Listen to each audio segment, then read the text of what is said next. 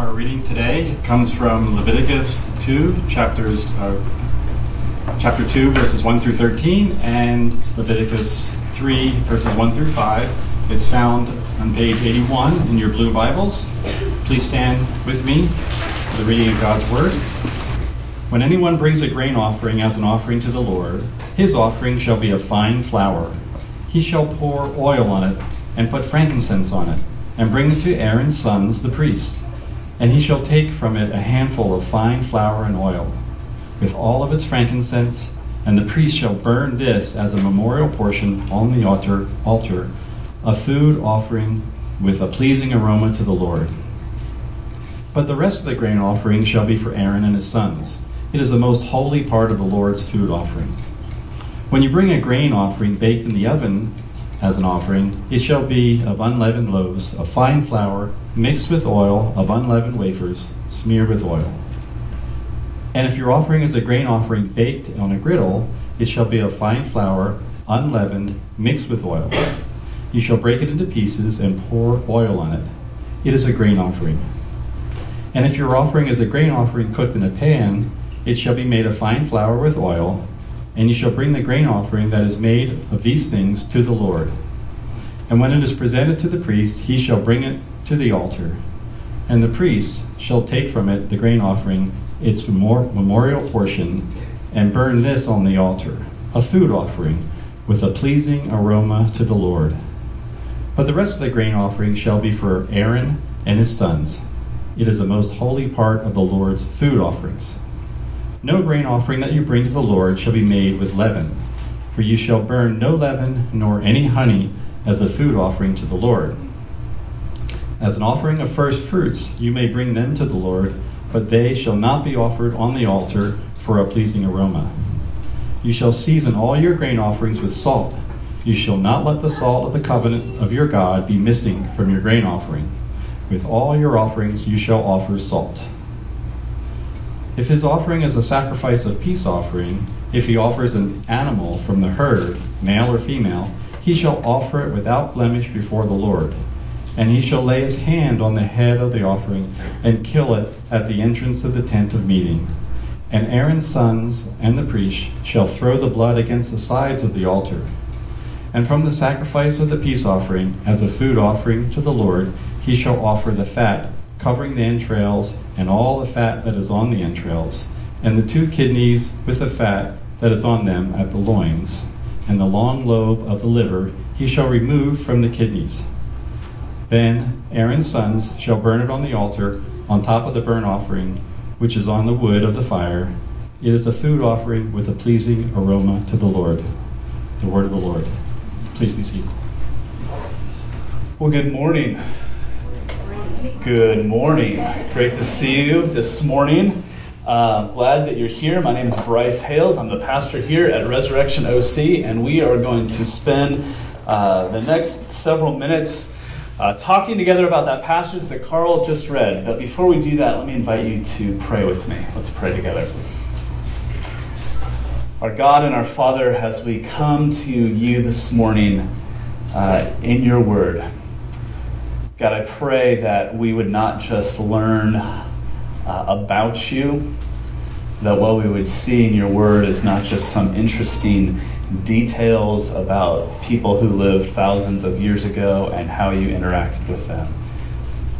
That we wouldn't just learn about you, but that we would experience you, that we would know you, that we would feel uh, you to be embracing us and meeting with us. In Jesus' name. Amen. We are continuing this morning our series that uh, we started a few weeks ago in the book of Leviticus. And uh, Leviticus, I have to say, Leviticus is kind of blowing my mind. Um, Leviticus, I think, is a little bit like Brussels sprouts. It's like the Brussels sprouts of the Bible. Um, we have this vague sense that there's probably something in there that's good for us but we don't like the taste of it. So if we have to swallow it, we just want to do it as quickly as we can and move past it, right? Uh, I know that has often been my approach to Leviticus. I think um, before I started studying for this series, I think I'd probably read the book of Leviticus like twice. Um, and both times it was just out of sheer determination. I promise I'm going to get through this. I'm just going to sit down and read it all in one setting, you know, swallow those Brussels sprouts as quickly as I can and, uh, and just get it over with. We have a tendency, because Leviticus is weird and it's, it's, it's unfamiliar, and I mean, Carl just read about like the long lobe of the liver. Like, what is that about? Um, and so I, I, think we have, Christians have this tendency to look at Leviticus and say something like, I mean, it's all fulfilled in Jesus anyway, so like what's the point really let's just let's just skip it or like it's going to mess up my bible reading plan in a year so i'll just do it in a weekend and and get past it but um, preaching through Leviticus has forced me to slow down um, and actually chew, uh, the, you know, the, the, this passage. And, and, and, man, it's, it's, a, it's an incredible book. Um, I have uh, begun to lament my ignorance of Leviticus. I think we have to admit that reading Leviticus is work. Um, but as with many things, uh, it, it's worth it if we put in the time and we put in the effort. Um, I want to encourage you. Um, there, there's, so, there's so much to find in Leviticus. Leviticus has, um, think about this Leviticus um, was the first book of the Bible that little Jewish children would have memorized um, in, in kind of Saturday school, I guess. Uh, imagine if we, if we were to make the announcement, uh, we're going to change our children's ministry here at Resurrection OC, and what we're going to be doing now is, is our children are just going to begin to memorize the book of Leviticus. That's, that's what we're doing. Uh, I can't imagine the kind of emails. I, would, I wouldn't even get emails. You just disappear. You know, I would just be like, well, that's somebody I used to know who had kids who go somewhere else now. Um, Jewish children would. That, why? Because it's the framework for all that, that is going to come in the rest of the Bible. The book of Leviticus contains the most direct speech that we hear straight from God of any book in the Bible. I mean, think about what that means. A lot of the Bible talks about, uh, describes the activity of God, the interaction of God with human beings, and occasionally it records the actual speech of God. But and Leviticus records more direct speech, the actual words of God Himself, than any other book in the Bible. Leviticus, Leviticus is strange, but it's worth the effort. And um, in order to glean all that it has for us, we're going to have to put in the effort. So I want to encourage you that um, to, to follow along with us. If you're if you miss a Sunday, uh, I want to encourage you to go to our website, click on media, and listen to the podcast. You can catch up um, because you're going to have no idea what's going to happen in Leviticus. Uh, like this is a part two sermon. I think this is the only part two sermon I have ever preached in my life. Actually, last week was part one. This is part two. Um, if you want to understand what we're talking about next week, well, you're here, but you know, you're gonna. If you miss a Sunday, go catch up on the on the on the podcast. Uh, understanding Leviticus will help bring a level of depth to our understanding of the Bible, and it'll help us to see much more clearly the beauty of Jesus. So here's what we're going to do today. Uh, this is part two sacrifices part two. Leviticus talks about, actually, Leviticus has five different sacrifices that uh, there were five sacrifices that were central to the worship of God's people. But we're only going to talk about them in two categories. Um, we're going to have mercy. um, because the, the, sacrifices break down roughly into two categories. There are sacrifices uh, that are part of the worshiper, that enable the worshiper to say, I'm sorry to God, and we looked at that last week. Um, and then the second category of sacrifices are sacrifices that enable us or help us to say thank you to God. And so that's what we're going to be looking at um, this morning. And here's, here's how I want to set this up. Um, Ashley and I, uh, this summer is going to be, what, 15 years, right? Our 15 year anniversary. So 15, uh, Ashley and I dated for almost five years before we got married. And we were 17 years old when we started dating. We were in high school. And uh, we dated for so long that it never occurred to me that being married would be hard. um, it, it, just seemed like we've been looking forward to getting married for so long that I thought once it finally happens, it'll just be, it'll just be easy. And um, so we got married and then we moved in together and then we had to figure out how to actually live together right there was we had this relationship we got married but then we had to learn how to live together. And uh, there was a lot of challenges that we had to overcome. The, the, the, most significant challenge i thought was merging our cd collections. Um, I really thought that was going to be a big, like CD collections have proved to not be that significant.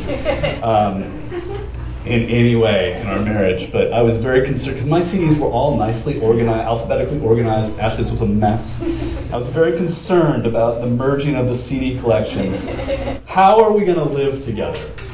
Okay, that is the question that Leviticus 2 and 3 is answering. Um, God has brought his people out of slavery, and there has been a marriage. God has, has married his people there at Mount Sinai. Uh, he gives the Ten Commandments to his people, and there's, there's like a saying of, of the I do's. God gives the Ten Commandments, and, the, and Israel responds by saying, Everything that the Lord has said, we will do. Okay, so there's the marriage. And then they got to figure out, then we have to figure out how we're going to live together. Um, God's people are intense. They're, they're kind of on this prolonged camping trip on the way to the land that God has promised to give them. And God says, I'm going to live, I'm going to move in with you. I'm going to live in a tent and I'm going to live in your midst. And this is what it's going to like look like to live together. So we saw that last week in order to draw near to God, to know God, to know that we are okay with God, we have to enter, uh, we have to draw near to God by way of a sacrifice, by way of a substitute. We have to, we have to approach God by saying, I'm sorry. Um, and it's a beautiful picture of God's grace. So, how do we respond to that sacrifice? Well, here in Leviticus 2 and 3, we see two sacrifices or two offerings that are a way of saying thank you to God saying thank you to God. There's a grain offering and a peace offering. And I'm going to add Carly um, to chapter 3 also. I'm mostly going to talk about the grain offering in chapter 2. But what the grain offering is doing is it's a picture of a meal. Um, it's the, you, you, you're going to bake a loaf of bread and you're going to bring it to God as a kind of symbolic meal. What is a meal? It's a, it's a, it's a time to um, experience intimacy. And so it's this time to, to come into God's presence and say thank you by bringing God a meal and saying, God, I want to know, I want, I want to experience an intimate relationship with you. I want to know you and to be known by you. You've delivered me, and now I want to say thank you. And I have to say before we dive into the passage that that's what we want. Um, whether you consider yourself a Christian this morning or not, what we are looking for in life is intimacy. Um, to be known by someone who knows us and still likes us. Uh, we wake up every morning longing, craving intimacy with God. Um, and what we have in Leviticus is how to get that intimacy. So I want you to see two things in this passage. Uh, and the first thing is the, the order of the offering. First, the order of the offering, and then the meaning of the offering. So, the order of the offering first. Uh, you have to see the order. I keep saying this, but Leviticus 1 is saying, I'm sorry. Leviticus 2 is saying, I'm thank, or thank you. First, I'm sorry. Second, thank you. And the order is crucial here. The order is crucial. When I was in seminary, when I was going to school preparing to be a pastor, Ashley and I lived in Scotland. We lived in Scotland for three years, and we were part of this church that, by our standards, would be a very, very traditional church. And so, um, as a young kind of uh, training to be pastor, our pastor would there would often um, ask me to, to, He we had a morning service and an, an evening service, two separate services every Sunday, and he was desperate for somebody to to like preach for him as often as, as possible. So he would often ask me to. Uh, to, to preach for him in the morning or in the evening. And what would happen is, um, well, I, I would preach, and then the service would end, and we would have this time that we refer to, Ashley and I refer to as awkward silence. Service would end, and the congregation would sit down and be awkwardly quiet for an indeterminate length of time. You didn't know how long you're supposed to be quiet for. But while the congregation was being awkwardly quiet, I would walk to the back of the church and I would stand at the door and then I would shake everybody's hand on the way out. And um, so it's like this receiving line where to me it feels like I've just stood up and like bared my soul, and then I got to stand there and shake everybody's hand, and everybody has to say something to me. And so typically, um, I would get to like sometimes somebody would say something totally rude or or out of line. It was usually funny, um, but usually people would say one of two things. Sometimes people would say something like, "That was wonderful," and I would say, "Thank you." Um, or sometimes people would say something like, Thank you for your message. And I would say, You're welcome. So people are saying things to me, and I'm either saying thank you or you're welcome. But because I'm just doing this over and over, it's like this receiving line, sometimes I would just get confused and say the wrong thing. And so sometimes somebody would come out and say something like, Wow, you were really, really great today. And I would say, Well, you're welcome. and it's like, when, as soon as it comes out of my mouth, what would occur to me is it's really important to say thank you at the right time.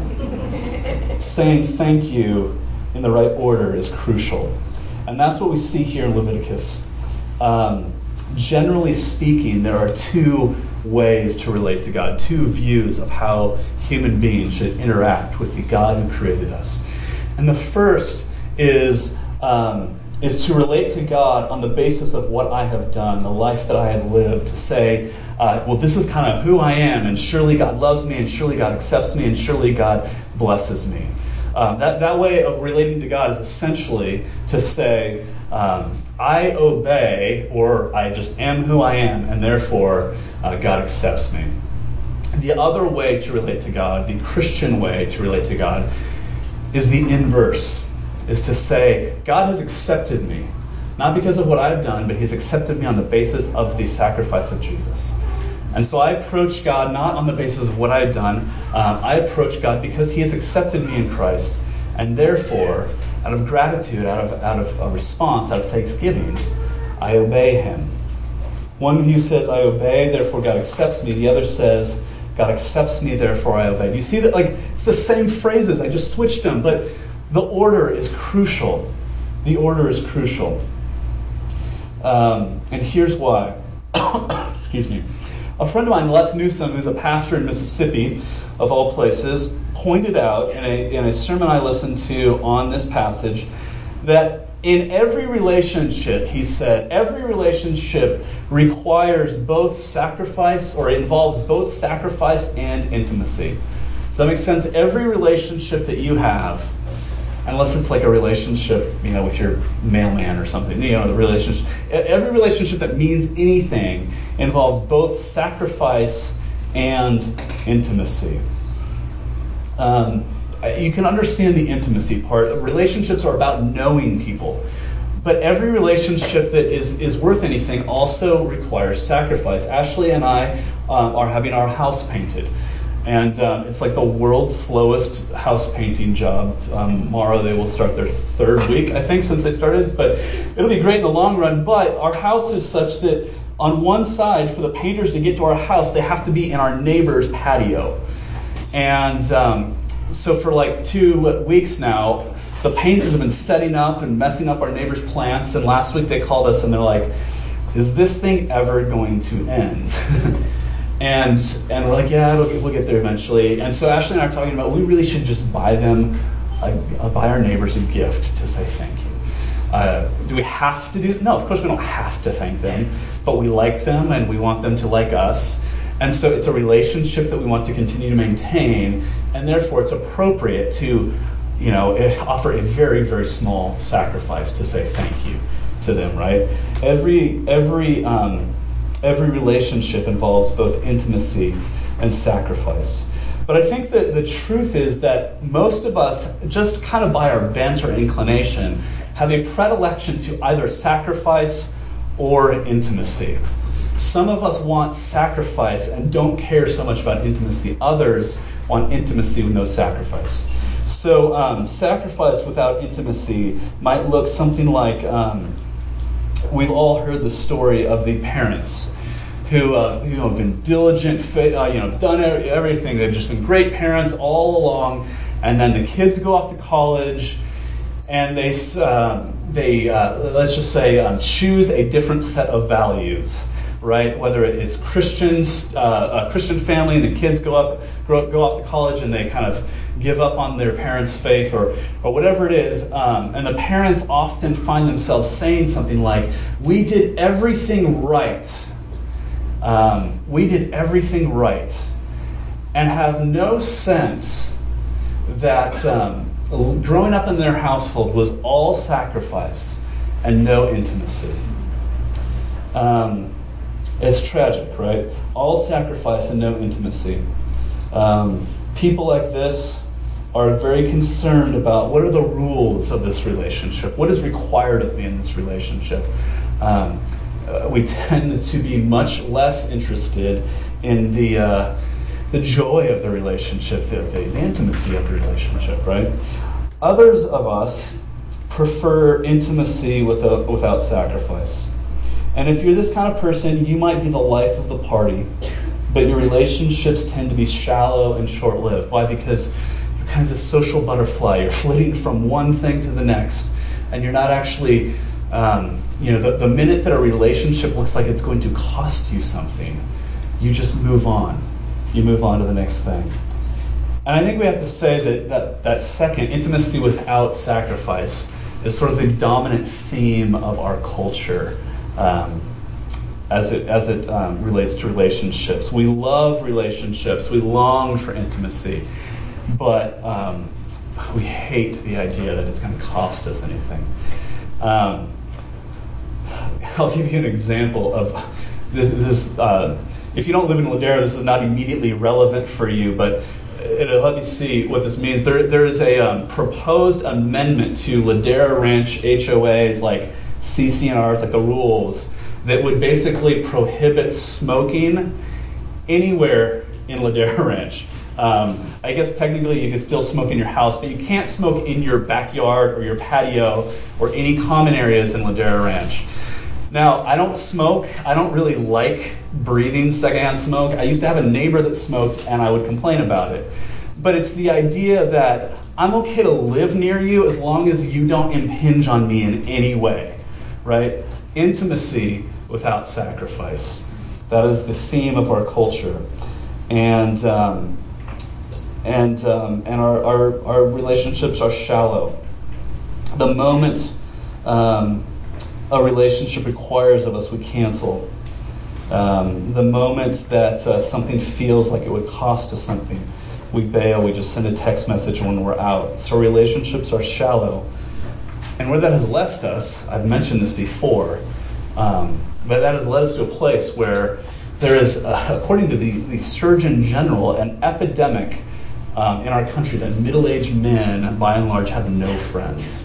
Um, it's an epidemic that, according to the Surgeon General, is more serious than um, the risks, the health risks associated with obesity or smoking. Uh, why? Because we don't want to be involved in a relationship that costs us anything. All relationships will require both sacrifice and intimacy. But in Christianity, what I want you to see is that sacrifice always comes first.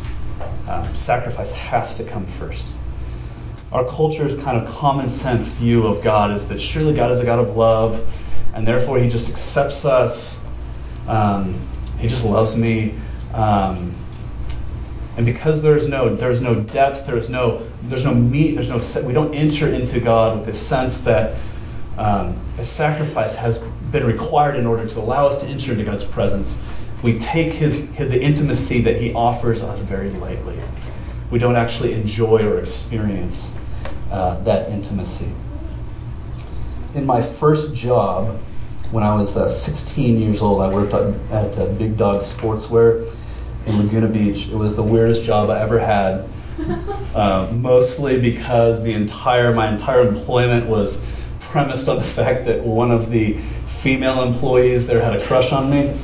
And uh, the moment I was no longer interested, this is a rabbit trail, doesn't matter. Um, but I worked there for like three months, and one day I went into to work, and the, the my boss, the manager of the store, um, you know, said, "Hey, I need to talk to you. Come back to the office." And I went back into her office, and it was this kind of—I thought it was like this kind of cool, casual environment. I went back into her office and kicked my feet up on her desk. And she walked in and she said, Get your feet off my desk. And then she fired me. and it wasn't, uh, she was going to do that. It wasn't because I put my feet on her desk. Um, but that's how we enter into God's presence. Um, we kind of go walk, waltz into the presence of the big guy, kick our feet up on his desk, and say, "Aren't you glad to have me here today?" And God says, "Hey, listen, we got to talk." Um, yes, there is intimacy and sacrifice, but sacrifice has to come first because it's a picture of God's grace to us. We come to God not simply on our own, we need a go between. That's what the burnt offering was about, we talked about last week. Before we can come to God, a sacrifice is required. And in Jesus Christ, we see that God doesn't simply exact a sacrifice from us, but he actually offers himself as a sacrifice on our behalf. In Jesus Christ, God becomes a man and lays down his life as the one true worthy sacrifice. Jesus substitutes himself, taking our place on the cross and giving us instead his perfect relationship with God. See, ultimately, a sacrifice has to be made, but it isn't made by us, it's made by Jesus. But it is right and proper that we pause before waltzing into God's presence and saying, I'm sorry. God, I'm sorry. I know I haven't been the person you have called me to be. I haven't even been the person that I would want to be. And I'm sorry. I'm sorry. It's imperative that we say I'm sorry before we say before we say thank you. Okay, that's the first thing. The order is important. But secondly, the meaning of the offering. The meaning of what is the point of all this stuff? Carl read uh, a few minutes ago. Well, um, in Leviticus 2, we see a uh, it's a it's a, a grain offering. It's a sacrifice or an offering of about three pounds of flour and oil that you are going to bake into a loaf of bread and you are going to bring it to God as, a, as an offering to say thank you. Like I said, it's like a symbolic meal that is picturing coming into God and saying thank you, and I want to be in, in, pre- in your fellowship with you. I want to sit down and enjoy a meal together with you. And uh, you probably noticed, as Carl read, that there's this repetition of the offering. it says, if you break, uh, bake your grain offering in the oven, do it like this. And if you bake it on a griddle, do it like this. And if you um, bake it in a pan, do it like this. And then we didn't read it, but at the end of the chapter, it says, um, and it's sort of like if you don't even have a pan, just like roast the grain. And, and what, what, is, what is it talking about? Why does it keep saying these different methods of cooking? Well, we, we saw this last week. It's, it's, um, it, it's, it's inviting us to come into God's presence regardless of our financial status. Um, what it's saying is something like this. You know, you might have a Williams Sonoma kitchen. You know, you might have a Viking oven, and if you do, use that. Um, but you might have more like a Home Depot grade kitchen. And if you do, bake your, your offering in your you know, GE um, or LG oven. And if you don't even have an oven, you might have a George Foreman grill. So, you know, bake your bread on the George Foreman grill. And if you don't have that, you might have a hot pot. Um, and if you don't even have that, you might just have a pan and you can cook it in somebody else's kitchen. Um, what, it, what, it, what Leviticus is saying is this whatever your financial position, God invites us to come to Him. But notice what is also repeated there. With every offering, what's repeated is the ingredients. And it's, it's repetitive that, that you are to bring fine flour and oil. Um, we have flour and oil like everywhere, but and so it would be lost on us that these are the expensive ingredients. What it's saying is, hey, if you're going to cook your offering on your George Foreman grill, that's fine, but you need to get your ingredients at Whole Foods. Okay, you need to bring the best that you have to God. Um, what I think, what I think we're seeing is this: that God understands human nature. Um, because if, if, if it hadn't, if Leviticus 2 hadn't specified, you know, if it's in the Williams Sonoma kitchen, it's got to be fine flour with oil. And if it's in the average, you know, middle class kitchen, it's got to be fine flour with oil. And if it's just in a pan, if it's just on the griddle, fine flour and oil. human nature is such that we would all say, "Well, I'm not like the I'm not the richest person I know, uh, so I'll just bring kind of whatever I have on hand." And God is saying, "No, regardless of your condition." Uh, it, it, you see what I'm saying? God, God is going to God is going to accommodate you, but He's also going to ask you to bring your best. Um, whatever your financial position, I want you to come to me, but I want you to offer your best. It's saying if you get invited to go have dinner with the president, just go with it, okay? If you're to go have dinner with the president, you're not to drive through Mickey D's on the way there and pick up some food, right? You're to bring your best to meet with God. Leviticus is showing us that God will accommodate us. He's not after our money, our resources, our stuff. He's not trying to bleed us dry. But he asks us to bring a sacrifice that is meaningful. And I think we need to talk about that for a minute because I think the reality of the place that we all live, if you're in this room, is such that it's easy for us to sort of live with like um, how do I say this? It's easy for us to think that we are like the George Foreman type people, when in actuality we're probably more the Williams Sonoma kitchen people. And here's what I mean. Um, you probably um, saw this a week or two ago. There was a government report that was released that, that said that the poverty line in Orange County is now $84,000 a year. Um, I know most of you saw that because like half of you shared it on Facebook. But think about what that means. It means to be poor here, you have to be really, really rich. And so we live with this condition where we make more money than like 99.9% of people who have ever walked on the planet, and yet we feel like we're struggling. And so it's really easy for us um, to be in this position where we feel like oh man, I'm so pressed for time, and I would be so much better of a neighbor if I wasn't working so stinking hard just to live here. Or um, I would give more time to my children if I didn't have to, you know, work so hard. Or I would be a more generous person with my money if I just had a little bit more. If I didn't feel like I was just barely keeping my head above water. Um, but what God says is it's not just the rich who can say thank you to God. God will accommodate us, but He asks us to bring an offering that is meaningful to Him. And I think that that's um, really challenging and it's also really beautiful. Um, it's, it's challenging because it humbles, it's humbling to the rich and it's empowering to the poor. It's, um, it's humbling to the rich because it says, unlike everything else in your life, when you come to God, your money, your status, your influence doesn't earn you anything. Um, that you come to God just like everybody else comes to God. But what it says to those who are not well off financially is that God invites you to come to Him.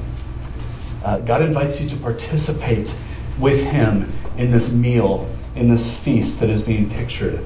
Um, another way to say it is that God gives the poor a seat at the table, at His table. In our country, the most generous people are those who earn less than $24,000 a year. Statistically, people who are in the lowest socioeconomic bracket in our country give away a higher percentage of their wealth, of their wealth, than, the, than those in any other category. God honors those who are not financially well off by inviting them to bring an offering that He delights in. That He delights in. It's a pleasing aroma it's a pleasing aroma. So we cannot simply, um, we cannot simply say, you know, if I just had a little bit more. Um, studies indicate that every church, regardless of size, says we'd give away more money if we were 25% larger. Um, human beings say, I would be more generous if I had 25% more income. The grain offering invites us to say thank you to God by offering Him a portion of what He has given to us. It's a symbolic offering. It's a picture of bringing um, our whole selves to God. It's a picture of saying, everything that I have has been given to me by God, and I'm returning to Him just a small portion of what He has given to me. I think we often feel.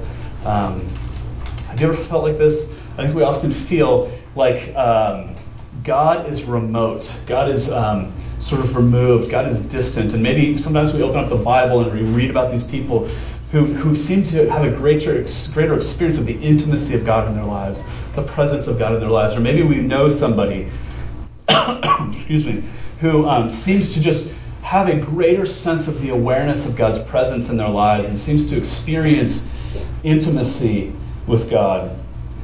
And, um, and sometimes we wonder, you know, how, how uh, we want that, but how do we, how can we experience that for ourselves?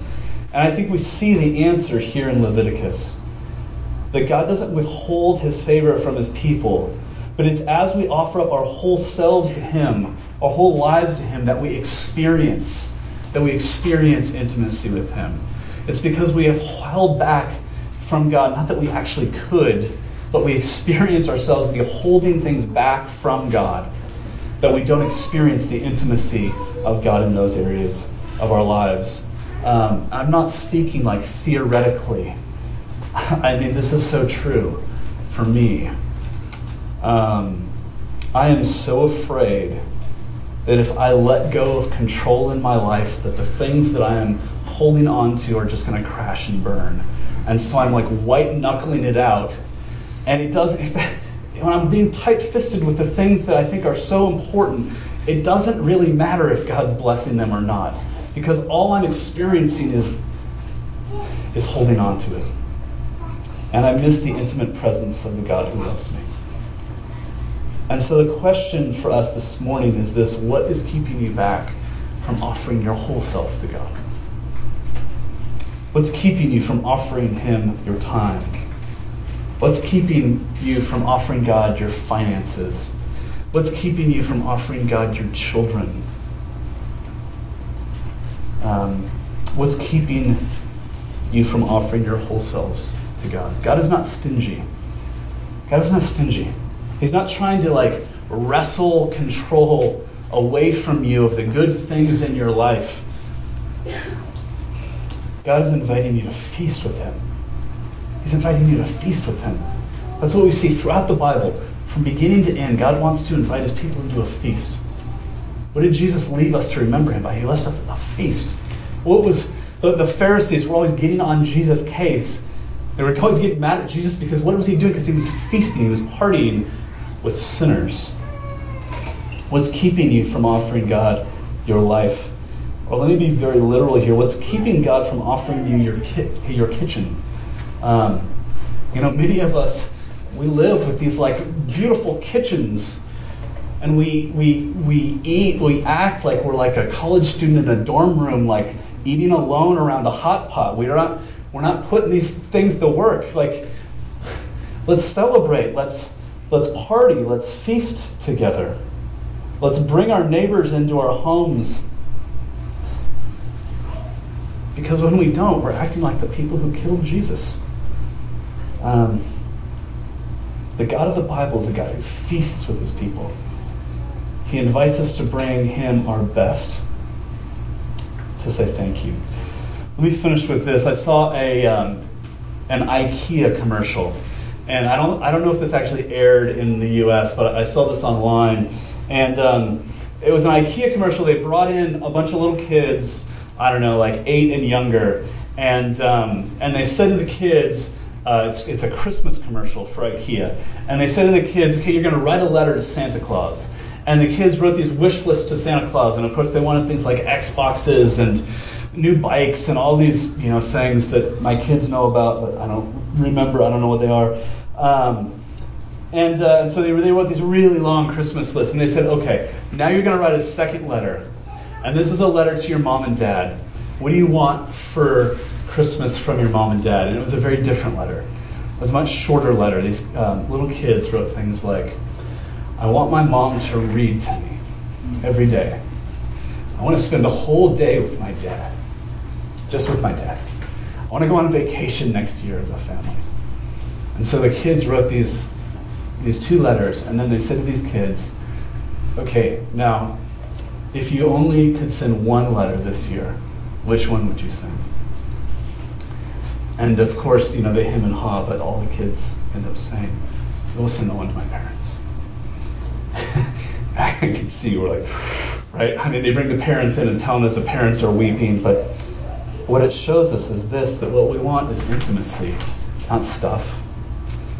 And we're trying to fill the void of the, the lack of intimacy in our lives with the stuff. And we're holding on to it and we're white knuckling it out and we're missing the God who says, I want to know you. I want to live with you. I want to call you my people. I want to feast with you. I want you to come into my presence with open hands. The Apostle Paul in Romans 12 picks up on Leviticus 2 when he says, I appeal to you, therefore, by the mercies of God, to present your bodies as a living sacrifice, holy and acceptable to God, which is your spiritual act of worship. You know that phrase, this is your spiritual act of worship. So cool, right? Like we are so like we want to be spiritual people. We don't want to be religious people. We want to be spiritual people. But what does it mean to live with God? Not to have this vaguely spiritual sense that there is a God who's out there who I don't really know. I just believe that he's there. What does it mean to actually live with a God who knows you? Not just to experience him on Sunday morning, um, but to experience him on uh, Tuesday morning at work, or to experience him on Thursday evening with your kids, or um, you know, in, in every moment of our lives. What would it mean to know and be known by God, to have intimacy with Him, to experience the thrill of an ordinary life lived in the presence of God, knowing that He loves us, that He is with us, that He is for us. Well, Leviticus shows us that He wants to be known, that He is not hiding from us. And so Leviticus invites us to come to God by saying, first, I'm sorry. But having said I'm sorry, by saying to God, thank you, thank you, thank you. Responding to Him by offering Him not just our stuff, but all that we are, by giving Him our whole lives in gratitude and thanksgiving. God loves you. God loves you. So offer Him all that you are. Let's pray. Let's pray.